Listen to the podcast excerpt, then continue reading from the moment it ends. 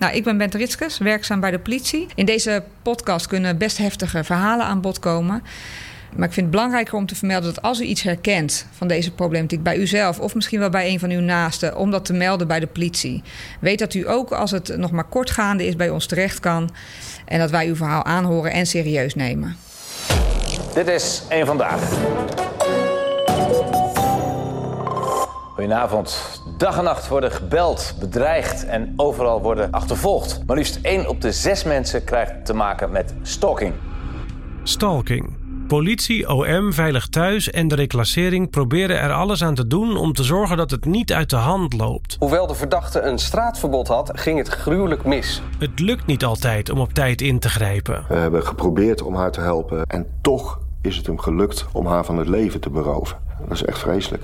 Waarom gaat het toch wel eens mis? En wat moet er beter? Als ieder instantie alleen maar vanuit zijn eigen doelstellingen handelt, dan gaan we het missen. Claudia en Roos vertellen hoe hun stalkers gepakt en gestraft werden. Zes maanden celstraf. Maar de eerste dag dat hij vrij was, had ik alweer berichten binnen.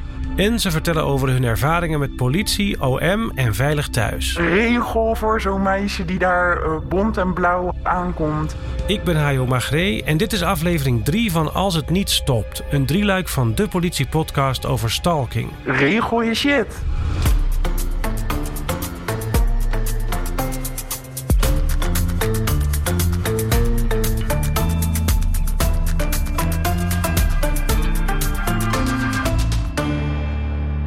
Heb jij te maken met stalking? In de tekst bij deze aflevering in je podcast-app vind je tips waar je direct wat mee kan. En diezelfde tips hoor je ook aan het eind van deze aflevering.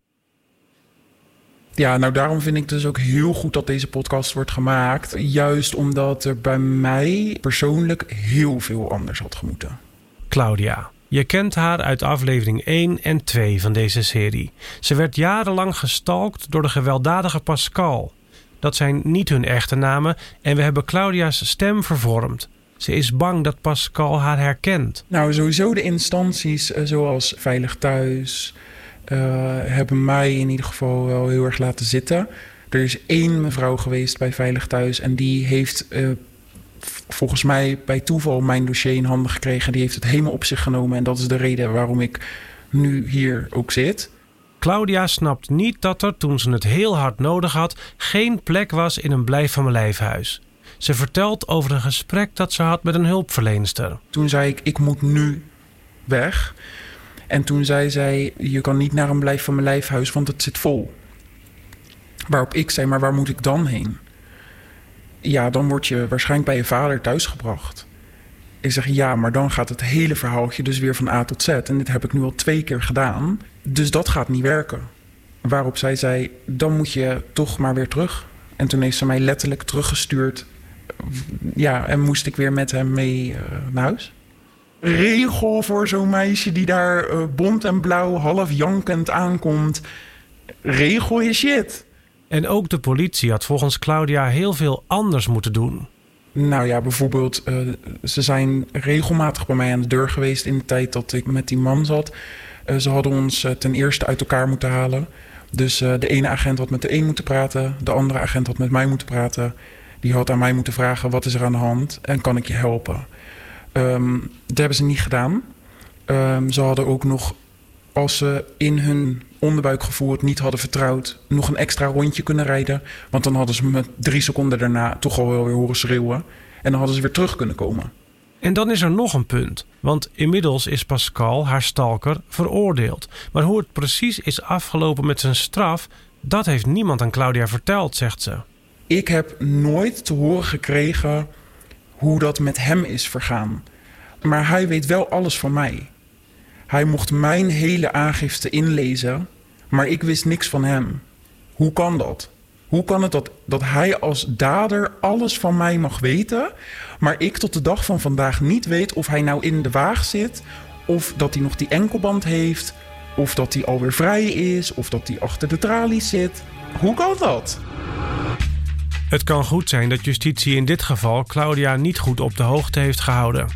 Maar in het algemeen kan justitie het slachtoffer, als ze dat wil, op de hoogte houden van de beslissingen die naar aanleiding van haar aangifte worden genomen. Bijvoorbeeld of de verdachte is vrijgelaten en welke uitspraak de rechter heeft gedaan in haar zaak. Andere informatie over de verdachte, bijvoorbeeld of hij al eens eerder heeft gestalkt of geweld heeft gebruikt, mag vanwege privacywetgeving niet altijd worden gedeeld met het slachtoffer. Dan naar Roos. Haar verhaal lijkt nogal op dat van Claudia. Er zijn uh, in mijn geval uh, heel veel dingen misgegaan. Ook Roos hoorde je eerder in aflevering 1 en 2. Haar stem is ook vervormd omdat ze nog altijd bang is voor haar ex, die we Ricky hadden genoemd. Achteraf uh, is iedereen bij elkaar gekomen die eigenlijk met de situatie te maken had. Dus Veilig Thuis, politie, gemeente. En uh, bij dat overleg is eigenlijk dus naar boven gekomen wat er uh, fout is gegaan. Omdat de dingen niet goed aan elkaar werden gekoppeld. Dat mensen langs elkaar heen liepen. En dat is nog niet het enige. Soms werd Roos ook gewoon simpelweg niet geloofd. Terwijl het bewijs in haar ogen ijzersterk was. Ik heb een aangifte gedaan van uh, vernieling aan uh, onze voordeur. De raam was ingeslagen. En uh, daar had ik camerabeelden van. Ik heb 112 gebeld op dat moment. Toen kwam agenten, aangifte opgenomen, videobeelden doorgestuurd. En uh, s'avonds werd ik gebeld door de agent die uh, langskwam. En die zei, ja, ik heb de videobeelden bekeken, maar uh, volgens mij heb je de videobeelden bewerkt. Er is iets bewerkt aan de beelden. Vanaf toen wist ik, ja, wist ik het ook niet meer. Ik dacht, hoe kan je, hoe kan je zoiets zeggen als agent zijnde? Hij was er in de middag nog, hij wist hoe ik eraan toe was. Hoe, ja, de situatie, hij wist van de situatie van de jaren daarvoor en alle aangiftes daarvoor. En dan alsnog is dat het enige wat je te zeggen hebt. Claudia en Roos hebben hun stalking overleefd. Gelukkig. Maar ze hebben wel stevige kritiek op de politie en de andere instanties. En terecht lijkt het, want soms zijn er in dit soort gevallen veel fouten gemaakt. Alfred Volkeringa is coördinator zorg en veiligheid bij de politie Midden-Nederland en werkt samen met collega's aan het verbeteren van de aanpak van ex-partnerstalking. Alfred is ook bij zaken met dodelijke afloop betrokken geweest. Ik heb uh, hele trieste casussen meegemaakt. En uh, ik merk dat ik nu ook wel weer die brok in mijn keel krijg. Hè. We hebben de casus meegemaakt in Utrecht, een heftige casus. Ja, daar zijn politiemensen. ik, ik zat bij de evaluatie, die zitten echt huilend van potverdorie. Weet je, we, hebben het niet kunnen voorkomen. We hebben geprobeerd om haar te helpen. We hebben, we hebben ons gehouden aan afspraken die we gemaakt hebben. En, en toch, toch is het hem gelukt om haar van het leven te beroven. Ja, dat is vreselijk. Dat is echt vreselijk. Zoiets wordt dan natuurlijk uitgebreid onderzocht. En dan blijkt dat instanties te veel langs elkaar heen werkten, onder andere. Dat wordt nu verbeterd. En de politie is ook intern flink aan het bijleren als het om stalking gaat. Over één van die verbeterpunten hebben we het al gehad in aflevering 2. De politie moet stalking beter leren herkennen. Maar de politie is ook aan het leren dat het in dit soort zaken niet alleen om het opsporen van strafbare feiten gaat, zegt Alfred. De politie is van oudsher natuurlijk een organisatie die vooral gericht is op het bestrijden van incidenten, calamiteiten. Dit vraagt veel meer een wat andere blik op het politievak. En het is gewoon een onderdeel van het politievak. Om ook die andere bril op te zetten. En wat kunnen wij doen? Wat is onze rol als politie in het kader van hulpverlening aan hen die dat behoeven? Gewoon een, een, kerntaak van de politie. Wat kunnen wij hier nu aan doen buiten een strafrechttraject om toch te zorgen dat deze kwetsbare slachtoffers geholpen worden? Nou, en dat zit in, in, in een soort veiligheidsinschatting. En dat zit in het uh, zorgen dat een zaak echt wordt overgenomen door een ander. Zeker weten dat die wordt overgenomen door een ander. Dus, dus ik laat het pas los als ik zeker weet dat de ander het ook oppakt. Even simpel gezegd, zo probeert de politie dus niet alleen de boef te vangen, in dit geval de stalker, maar ook beter te zorgen voor de veiligheid van het slachtoffer. Want dat is in het verleden te vaak fout gegaan. Alle onderzoeken leren ook iedere keer weer dat er zijn vermijdbare fouten gemaakt. Nog niet verwijtbaar, maar wel vermijdbaar. En we moeten het beter doen met elkaar. En daar zijn we ook hard mee aan het werk. En daar hebben we ook, ook echt wel uh, goede stappen in gezet de afgelopen jaren. Maar um, het is nu zaak dat wij um, zeg maar langer vasthouden dan dat een stolker vasthoudt. Om te zorgen dat we op langere termijn ook gewoon nog uh, de juiste stappen zetten. Want we zijn er nog zeker niet. Terwijl de politie het heel graag beter wil doen, zegt Alfred. Mensen hebben echt persoonlijk contact met de slachtoffers.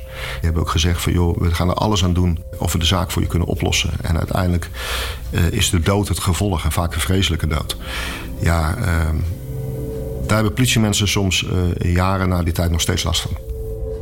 Die kaas waar ik nu over praat is een paar jaar geleden. En ik merk nog steeds dat ik daar emotioneel voor word. Dat ik denk van potverdorie, waarom is het ons niet gelukt... om dit gezamenlijk op een goede manier uh, aan te pakken? Wat kan de politie nou concreet doen aan de veiligheid van iemand die gestalkt wordt? Om te beginnen is het goed om te weten dat iedereen in Nederland in eerste instantie zelf verantwoordelijk is voor haar of zijn eigen veiligheid. De politie mag dus verwachten dat een slachtoffer van stalking zelf ook dingen doet of juist laat om het veiliger te maken. Maar als dat niet genoeg is, kan de politie extra maatregelen nemen. Eén daarvan is een afspraak op locatie. Even simpel gezegd, dan staat het adres van een slachtoffer met een extra sterretje gemarkeerd in de computersystemen van de politie. Politieman Alfred Volkeringa. Dus op het moment dat dan een slachtoffer belt naar de meldkamer en die geeft haar gegevens door, dan klopt de meldkamer klopt dat in en ziet gelijk bam op een scherm: hey, die vrouw en daar en daar. Ze heeft melding gedaan van uh, stalking door die en die meneer en dit en dit is een signalement. Want dan gaan we optreden, dan gaan we te plaatsen. Al dan niet met spoed als er sprake is van een acuut onveilige situatie. En zullen we ook doorpakken. Als er zeker als sprake is van een locatieverbod, kunnen we overgaan tot aanhouding van de belager die zich in een, op een locatie bevindt waar die zich niet mag bevinden. Door zo'n afspraak op locatie kan de politie sneller reageren en zijn ze beter op de hoogte van wat er aan de hand is. Dan heb je ook nog stalkingzaken waar vrouwen elk moment en overal het risico lopen aangevallen te worden. Dan kunnen vrouwen een mobiel alarmsysteem meekrijgen. Aware heet het. Dit is agent Ben Taritskus. Het is een, een klein kastje met een knop erop. één grote knop. Die moet je om je hals hangen. Dus het, als een keycord als het ware. En die heb je altijd bij je. En hij hangt om je nek, want dan kan je dus met één uh, slag op je borst met je hand zeg maar, kan je die knop indrukken. Dat is, zo makkelijk werkt hij. Het is een kwestie van die knop indrukken. Uh, je voelt hem trillen als hij, uh, als hij verbinding maakt. Want hij belt eerst in bij een alarmcentrale. En die pelt uit waar dat kastje zich bevindt. Dus eigenlijk gewoon een GPS-systeem. Maar dan wordt hij doorgezet naar een politiemeldkamer. De centralist bij de politiemeldkamer zegt in eerste instantie niks. Want als jij hem heimelijk gebruikt, wil je natuurlijk niet dat er in één keer een stem vanuit je trui begint te praten. En die wacht eigenlijk tot het slachtoffer gaat vertellen. Dus het slachtoffer vertelt: Ik uh, ben uh, in het winkelcentrum. En wat voor ons belangrijk is om te weten of er wapens in het spel zijn. Dus wat gebeurt er? Zie je, ik zie dat hij een mes heeft. Of ik zie dat hij, heel agressief is, want hij, staat, hij wil me slaan. Of, of hij heeft me al geslagen. Nou, die centralist heeft ondertussen dat die melding is binnengekomen, weet hij al wat de casus is. Die weet al wie het slachtoffer is. Die weet al wie de verdachte is. En die stuurt met, met spoed, dus met zwaailichten en sirene, stuurt hij een politieauto aan naar de locatie waar de slachtoffer zegt dat ze is en waar die dus ook uitpeilt. En dan komt de politie te plaatsen en die moet gaan handelen. Met elk slachtoffer dat een aware-knop meekrijgt, wordt een keer getest en geoefend hoe de aware-knop precies werkt. Je kunt trouwens ook bij Veilig Thuis om een aware-knop vragen. Dat hoeft niet per se via de politie. Hij viel me aan, letterlijk. In de winkel, bij school, overal. Ja, hij kwam altijd uit het niets. Dus ik was altijd in shock, verstijfde helemaal. Een paar seconden later was het weer voorbij en werd ik wakker. dacht ik van, oh, wat is er nu eigenlijk gebeurd? Roos. Nog steeds moet ze de hele dag over haar schouder kijken of Ricky niet ergens opduikt. Maar inmiddels heeft ze wat hulp van de politie en van Veilig Thuis. Ik kreeg een werkknop zodat ik me veiliger zou voelen. Dat was omdat hij toen uh, vernielingen deed aan mijn huis, aan de auto, maar ook aan mij. Uh, er is me vooraf wel verteld van het is meer schijnveiligheid. Dus je hebt hem, je kunt hem indrukken. Maar wat er daarna gebeurt is afhankelijk van hoe snel het doorkomt. Uh, maar ik wilde hem, want het voelde voor mij beter. Dan hoefde ik niet mijn telefoon te pakken en uh, het 112 te bellen. Want ik kan ook in een situatie terechtkomen dat ik mijn telefoon helemaal niet kon pakken. En dan had ik de werkknop. En ik heb hem een hele lange tijd gehad en niet hoeven te gebruiken eigenlijk. Tot op een dag dat ik met mijn moeder in de auto was en hij mij kilometers heeft achtervolgd. Voor me rijden, remmen, naast me rijden, schreeuwen, voor me rijden, weer remmen. En toen heb ik de werkknop ingedrukt. Maar vijf minuten later kreeg ik pas iets te horen via de werkknop van... oh, uh, je hebt gedrukt, wat is er aan de hand? En maar toen dacht ik, nu is de situatie niet zo heel ernstig. Maar stel je voor dat ik op de grond lag en uh, de situatie wel heel ernstig was... was je misschien niet te laat geweest. Dus vanaf toen uh, heb ik de werkknop ook eigenlijk... ja, dat geen toegevoegde waarde voor mij. Eigenlijk is het ook tegenstrijdig, zo'n aware-knop. Waarom moet het slachtoffer zich beschermen met een speciale noodknop terwijl de stalker fout zit? Waarom halen we die stalkers niet gewoon van de straat af? Wil je het strafrecht in kunnen zetten, dus wil je een dader aan kunnen houden, dan moet je aan het begin een vermoeden van een strafbaar feit hebben. Judith van Schoonder wordt een Bezemer. Zij is landelijk officier van justitie met huiselijk geweld als specialisatie. Ze werkt dus voor het Openbaar Ministerie, dat verdachten voor de rechter brengt als de politie voldoende bewijs heeft verzameld. En de rechter kan dan besluiten of iemand moet worden opgesloten of niet. Volgens Judith is het nog niet zo makkelijk om te bewijzen dat iemand een stalker is. Het gaat om het wetsartikel over belaging. Wat daar bijvoorbeeld in zit in dat artikel is dat het stelselmatig gedrag moet zijn. Uh, dat het wederrechtelijk moet zijn en dat het een inbreuk moet zijn op de privacy. Dat moet er allemaal in zitten in je zaak. Anders kom je niet bij stalking uit. Bijvoorbeeld als iemand elke dag een roos neerlegt voor de voordeur van iemand, terwijl diegene al heeft aangegeven: hey, ik wil echt niets meer met jou te maken hebben en laat me met rust en je stoort mij ook daarmee. Dan ben je met de eerste paar rozen ben je natuurlijk nog niet meteen wederrechtelijk bezig, want je, misschien maakt het nog geen inbreuk op de privacy. Want een roos voor iemands deur leggen is een andere mate van inbreuk maken dan bedreigende sms'jes sturen. Tenzij die roos er maandenlang elke dag ligt en iemand heel duidelijk heeft gezegd daar niet van gediend te zijn. En er is nog iets dat de bewijsbaarheid van stalking soms lastig maakt.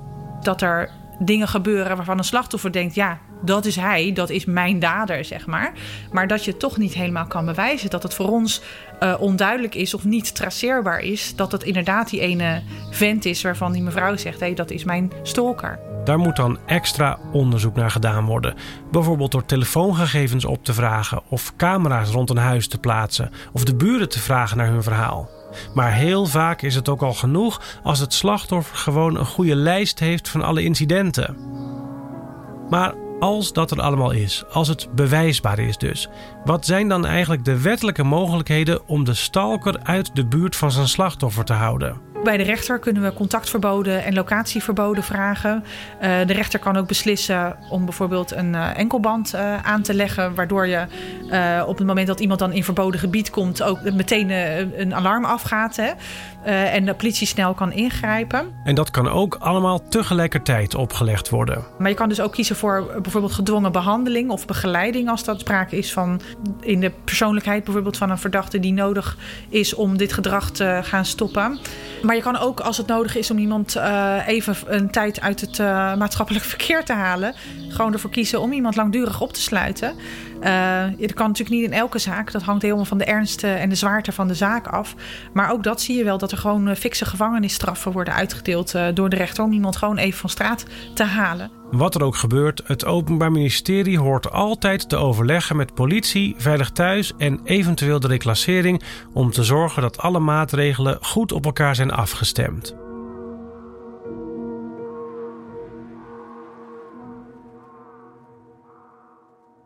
Even terug naar het verhaal van Claudia. In aflevering 2 vertelde ze dat ze eindelijk had besloten aangifte te doen. Niet alleen maar meldingen dus, maar echt aangifte, zodat de politie bewijs tegen Pascal kon verzamelen voor een strafzaak. Maar hoe liep dat af? Het betekende voor Claudia vooral lang wachten. Echt misschien wel een jaar voordat die zaak voorkwam. Maar dat gebeurt uiteindelijk. Een officier van justitie brengt Pascal voor de rechter. En die heeft er toen uiteindelijk voor gezorgd dat uh, hij twee jaar uh, volledig contactverbod heeft gekregen. Vier jaar voorwaardelijk, uh, taakstraf. Hij moest zich melden bij de Waag, reclassering en een enkelband. Bij de Waag worden mensen behandeld met psychische problemen die daardoor strafbare dingen doen. Stalken of je vriendin in elkaar slaan bijvoorbeeld. En wat de reclassering precies doet, daar komen we zo nog op terug. Nou, heel raar. Ik voelde me schuldig naar hem toe. Maar tegelijkertijd heel opgelucht. Want een enkelband betekent gewoon dat hij niet bij mij in de buurt kan komen. Ook bij Roos komt het uiteindelijk tot een rechtszaak tegen Ricky. Ja, ik denk dat ik 17 aangiftes heb liggen. En ook bij Roos duurt het allemaal lang. Ongeveer anderhalf jaar voor de rechtszaak kan beginnen. Ik denk omdat zij uh, natuurlijk bewijs moesten hebben vanuit de politie. Onderzoek naar die, al die telefoontjes, die honderden telefoontjes. En natuurlijk die controle of mijn aangifte wel klopte. En dat heeft heel veel tijd in beslag genomen. Maar de rechtszaak komt er en Roos gaat erheen. Ik ben beveiligd naar de rechtszaak gebracht onder beveiliging van een uh, speciaal team. Hij was er ook. Uh, dat was heel moeilijk eigenlijk. Vooral omdat hij daar eigenlijk met een lach op zijn gezicht zat. Om maar te laten zien dat het hem toch niks uitmaakte. Maar dat heeft uh, uiteindelijk in mijn voordeel gewerkt en niet in die van hem, omdat hij zich respectloos uh, gedroeg. Uh, ja, had heel grof taalgebruik. Hij was heel opgefokt. Heel erg agressieve houding. en hij bleef maar naar mij kijken terwijl dat niet mocht. En dat weegt de rechter allemaal mee, mag je aannemen. Na de zaak moet Roos twee weken wachten op de uitspraak. Ricky wordt inderdaad veroordeeld. Ja, een contactverbod van uh, een aantal jaar, een uh, locatieverbod en zes maanden celstraf. Ja, dat gaf wel toch een gevoel van, oh, je bent er wel. Je hebt niet uh, aangifte gedaan van niks. En je bent wel gehoord. Maar als je denkt dat nu dan de problemen voor Roos voorbij zijn, nee. Dat was nog maar de uitspraak. Toen moest hij nog opgepakt worden. Dat was een ander verhaal. Toen moesten ze hem nog zien te vinden. Hij was heel goed in uh, spelen, om het zo te zeggen. Ja, het was een periode van, uh, denk twee weken tijd. Dat ze uh, ja, hem zijn gaan zoeken om hem op te pakken. Maar hij was daarvan op de hoogte. En uh, in die periode heeft hij me nog lastig gevallen. Op straat. Met boodschappen doen. Na een week of twee valt de politie Ricky's huis binnen en wordt hij gepakt. En uh, heb ik zes maanden rust gehad. Maar de eerste dag dat hij vrij was, had ik alweer uh, berichten binnen via social media. Hij liet alweer weten dat hij er weer was en dat ik niet van hem af zou komen.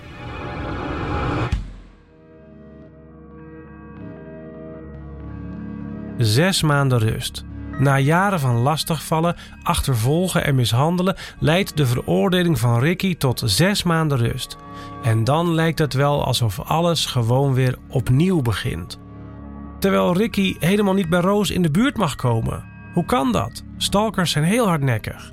In de meeste gevallen kunnen het OM en de rechter daar dan snel op reageren, zegt officier van justitie Judith van Schoonderwoerd en Bezemer als je echt iemand hebt die geen inzicht heeft in zijn eigen handelen eigenlijk, dan moet je natuurlijk uh, zo ja, repressief en stevig mogelijk inzetten ter bescherming van je slachtoffer. Uh, en dan is een enkelband wel een fijne variant, eigenlijk waar we dan wel echt wat aan hebben. Want een enkelband zorgt er natuurlijk voor dat er ergens een alarm afgaat als iemand verboden gebied inkomt. En dan kan er direct een politieauto naartoe. Het slachtoffer kan direct gewaarschuwd worden dat hij zichzelf op een veilige plaats bijvoorbeeld uh, onderbrengt. Of de politie doet dat of veilig thuis doet dat samen met die persoon, kan ook.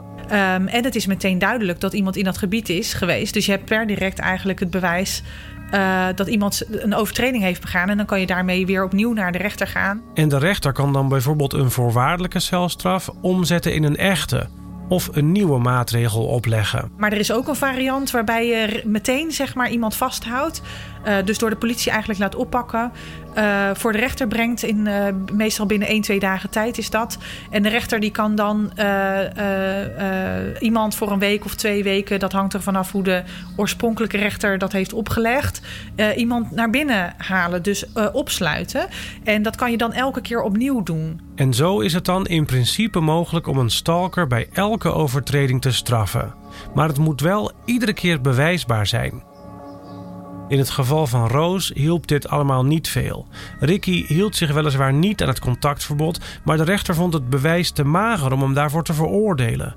Roos schoot dus weinig op met alle juridische mogelijkheden. Soms kunnen dingen niet bewijsbaar zijn, terwijl we toch denken er is wel voldoende aanleiding om iemand in gaten te willen houden. Dus als wij denken van bij ons is het klaar, maar er moet nog wel wat gebeuren, dan dragen we zo'n zaak eigenlijk aan Veilig Thuis over met de informatie die nodig zijn om aan de veiligheid van het slachtoffer tegemoet te komen. En andersom is dat precies hetzelfde. Als Veilig Thuis een mevrouw binnenkrijgt die zegt: hé, hey, uh, ik word gestolkt, en, uh, maar ik ben nog niet bij de politie geweest. En Veilig Thuis denkt: hey, hier zou best wel zo'n vermoeden van een strafbaar feit kunnen zijn. Is de afspraak hè, dat ze contact opnemen met de politie en met justitie om te overleggen: hé, hey, wat gaan we doen? Hulpverlening aan het slachtoffer, de veiligheid van het slachtoffer en het verzamelen van bewijs tegen de stalker. Volgens Judith werkt dat allemaal het beste als je het tegelijkertijd samen doet en niet na elkaar of apart van elkaar. Meestal helpt het het best als je dat liefst zo vroeg mogelijk in een zaak met elkaar goed kan overleggen. Zodat je ook kan zeggen van hé, hey, wie is er nu het beste aan zet? Of moeten we allemaal tegelijk wat doen? En dat goed op elkaar afstemmen, zodat we elkaar niet in de weg lopen en elkaar wel versterken.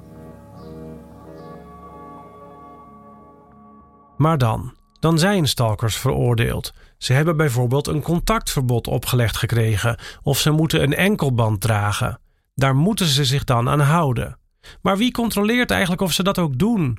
En zo'n enkelband is één ding. Een ander ding is dat stalkers vaak nogal in de war zijn. Moeten ze daar niet mee geholpen worden? Bij stalkingzaken komt ongeveer op dit punt de reclassering in beeld.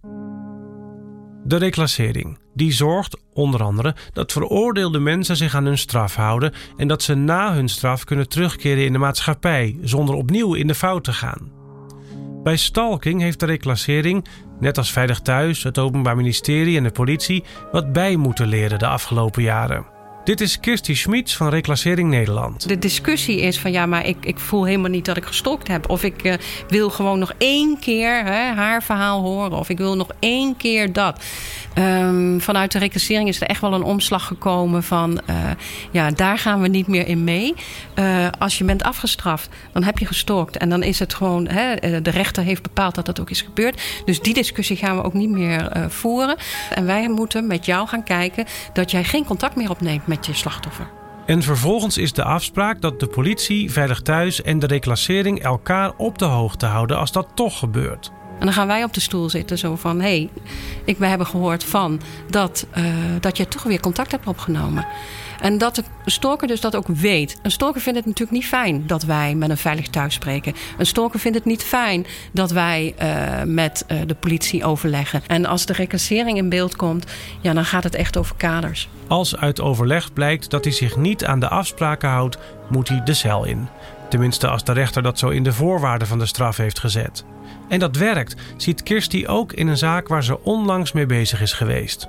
En dat is echt wel een stok achter de deur. Want deze man die, uh, die werkt, hè, die heeft een baan. En op het moment dat hij de gevangenis in moet, ja, dan heeft hij wel uh, iets te verliezen. Dus hij werkt mee. En dat is denk ik niet van ganse harte, maar dat is een hele grote doelgroep binnen de reclassering uh, waarbij dat speelt. Maar hij gaat wel naar de behandeling. En er lijkt rust te zijn ten aanzien van het contact opnemen met zijn ex. De reclassering heeft trouwens nog een belangrijke taak. Als het Openbaar Ministerie overweegt om voor een stalker een enkelband te eisen bij de rechter, dan doet de reclassering eerst onderzoek of die enkelband bij die specifieke verdachte zin zou hebben. Of hij of zij er wel mee om kan gaan, bijvoorbeeld, en een geschikt huis heeft om in te verblijven. Je hoorde het Kirsty van de reclassering net al zeggen. Alle instanties moeten goed samenwerken als het om stalking gaat. Maar van Roos en Claudia hoorde je ook dat dat toen hun zaak op een dieptepunt was, niet altijd gebeurde. Ook recherchepsycholoog Bianca Voerman is zich daarvan bewust. Zij legt de laatste jaren overal binnen de politieorganisatie uit hoe dat beter moet. Ze heeft er zelfs een boek over geschreven. Stalkingzaken zijn moeilijk voor de politie, zegt Bianca, omdat ze zo ingewikkeld zijn. Het gaat vaak om langdurige patronen van gedrag, waar ook psychische problemen een rol bij kunnen spelen. En waarbij uh, strafrechtelijk ingrijpen niet altijd direct een oplossing uh, biedt. Dus dat vraagt ook uh, heel veel van de betrokken professionals en slachtoffers om vol te houden in een aanpak. en ook te begrijpen wat er eigenlijk aan de hand is. Te herkennen wat stalkinggedrag inhoudt uh, en hoe je daar invloed op kunt uitoefenen. En daar is kennis voor nodig. Advisering aan, aan slachtoffers is daarbij heel belangrijk, maar ook kennis in organisaties zoals Veilig Thuis of de politie over dit fenomeen. En dan komt het toch echt aan op samenwerking tussen alle partijen, zegt Bianca. Het besef dat dat het verschil kan maken tussen leven of dood staat ondertussen bij iedereen wel op het netvlies. Als ieder uh, instantie alleen maar vanuit zijn eigen doelstellingen handelt, uh, dan gaan we het missen. Dan ligt informatie op verschillende plekken. Dan streeft ieder zijn eigen doel naar. Bijvoorbeeld als het gaat om uh, stalking van ex-partners, waarbij er kinderen spelen dan probeert de ene partij uh, contact tussen de ouders tot stand te brengen, juist, of in stand te houden. Zeggen we als politie: nee, geen contact, want dit is stalking. Daar is een slachtoffer de dupe van, als we niet met elkaar tot een afgestemde aanpak zijn gekomen. Los van alle instanties die zouden kunnen en moeten helpen, ben je er als slachtoffer ook altijd nog zelf bij. Wat kun je zelf doen om het probleem op te lossen of in ieder geval niet erger te maken? Recherchepsycholoog Bianca Voerman. Als je zelf te maken hebt met uh, stalkinggedrag, uh, dan is het in die beginfase, eigenlijk nog voordat het echt om strafbaar of heel zorgelijk gedrag gaat, belangrijk om duidelijk te zijn naar die ander van wie je die overlast ervaart. Uh, dat het gedrag namelijk ongewenst is. En dan uh, kan het ook helpen om zelf dat aan te geven dat het moet stoppen. Als je dat stadium al voorbij bent en je je zorgen begint te maken, is het belangrijk dat je om hulp vraagt. Want we zien dat veel slachtoffers aarzelen om hulp te vragen. Dus als je dat met iemand anders deelt, kan die ook tegen je zeggen: joh, uh, daar moet je actie op ondernemen. Bel veilig thuis of bel de politie. Bespreek dit, uh, want dit is niet normaal. Probeer daarnaast bewijs te verzamelen. Documenteer al het stalkinggedrag in een uh, logboek, zodat het patroon inzichtelijk wordt. En doe het veilig. Dus denk aan je eigen veiligheid uh, in je woning, uh, op social media en hoe je dat kunt verbeteren eventueel. En natuurlijk Voorkom elk contact met de stalker. Omdat uh, elk contact voor de stalker een soort bevestiging is van dat stalkinggedrag. Elk contact is eigenlijk als een, uh, een biertje van de verslaafde in het café. Het voedt die verslaving.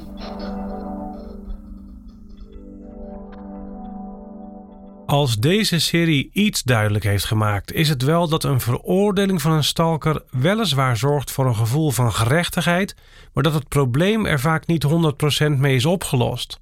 Ricky komt na zes maanden weer vrij. En het duurt niet lang of Roos komt hem tegen in de supermarkt. Hij groette me heel vriendelijk, alsof er niks aan de hand was. Alsof we vrienden waren en uh, ik hem tegenkwam. Dus het was heel gezellig en hij was aan het lachen en uh, ik speelde maar mee. Ik dacht, ja, ik kan beter uh, aardig doen dan ja, we willen tegen ingaan, want dan heb ik het weer gedaan. Een paar weken voor het interview met Roos ontving ze nog berichtjes van hem. En ook Claudia ontving kort geleden nog wonderlijke sms'jes. Ze kan dat niet bewijzen, maar ze vermoedt dat Pascal daarachter zit. Het ziet er naar uit dat beide slachtoffers nog steeds niet helemaal van hun stalkers zijn verlost. Bedenk wel dat de verhalen van Claudia en Roos uit de moeilijkste categorie stalkingzaken komen, waarbij het heel lastig is de stalking te doen stoppen. Dat soort zaken is geen uitzondering, maar voor je nou helemaal moedeloos wordt, onthoud dat de politie en de andere instanties veel stalkers ook wel weten te stoppen, bijvoorbeeld door een stopgesprek of een aanhouding. En hoe vroeger je erbij bent, hoe groter de kans op succes. Voor slachtoffers van stalking die er nog middenin zitten, hebben Roos en Claudia een paar duidelijke adviezen. Ik zou willen zeggen dat zij hulp vragen en dat die hulp er ook echt is en dat je daarop moet vertrouwen. Maar ook altijd uh, achter je eigen gevoel aangaan. Probeer meer naar je onderbuikgevoel te luisteren. Probeer iemand niet te willen veranderen, want het zit in het aard van het beestje en dat krijg je er niet uit probeer eerder dan ik aan de bel te trekken en je er dan ook aan te houden. Dus ongeacht of die kaartjes, bloemen, telefoontjes pleegt voor je, het gaat niet veranderen, want dat gaat gewoon niet. Voor jezelf op blijven komen. Je staat er niet alleen voor, nooit. Dus wees meer op je hoede dan dat ik was. En dat het goed komt, uiteindelijk.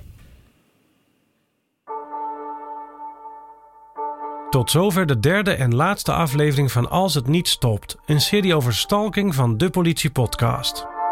Als makers van deze afleveringen hebben we veel geleerd uit het boek Eerste Hulp bij Stalking van Cleo Brandt en Bianca Voerman. Je hoorde Bianca ook in deze podcast. Een hartelijk dank ook aan alle andere sprekers voor hun tijd en alle informatie die ze ons hebben gegeven. Alfred, Judith, Bente, Kirsty, Inge. Zonder jullie was het niet gelukt. Dank aan voicemail-acteurs Judith Lane en Jan-Willem van Balen. En een hartelijk dank ook aan iedereen die hier achter de schermen aan heeft meegewerkt. En Roos en Claudia. Wat fijn dat jullie je verhaal met ons wilden delen. Wij vonden het soms moeilijk om naar te luisteren. Dan moet het voor jullie nog moeilijker zijn geweest om daar met wildvreemden over te praten. Een moedige beslissing en hopelijk van grote waarde voor iedereen die dit nu heeft gehoord. Claudia en Roos, echt dank jullie wel. Dan volgen hier nog één keer de tips die je in aflevering 1 en 2 ook al hoorde. Heb jij te maken met stalking? Valt je ex je voortdurend lastig en wil je dat dat stopt? Zo kom je aan de juiste hulp. Om te beginnen, als er acuut gevaar dreigt, bel dan 112. Wil je melding doen of aangifte doen? Of heb je alleen behoefte aan meer informatie over wat de politie kan doen in jouw specifieke situatie? Bel dan met 0900 8844 of kijk op politie.nl voor het bureau bij jou in de buurt. Voor informatie en adviezen of als je direct hulp nodig hebt, kun je ook terecht bij Veilig Thuis. Bel met 0800 2000 of ga naar veiligthuis.nl. Je kunt bij Veilig Thuis ook terecht als je niet zelf gestalkt wordt, maar een familielid of bekende wilt helpen. En het spreekt misschien vanzelf, maar het is moeilijker dan je denkt. Reageer niet op contactpogingen van de stalker. Alle tips, telefoonnummers en websites vind je ook terug in de show notes. Dat is de tekst bij deze aflevering in je podcast-app. Mijn naam is Hajo Magree. Bedankt voor het luisteren.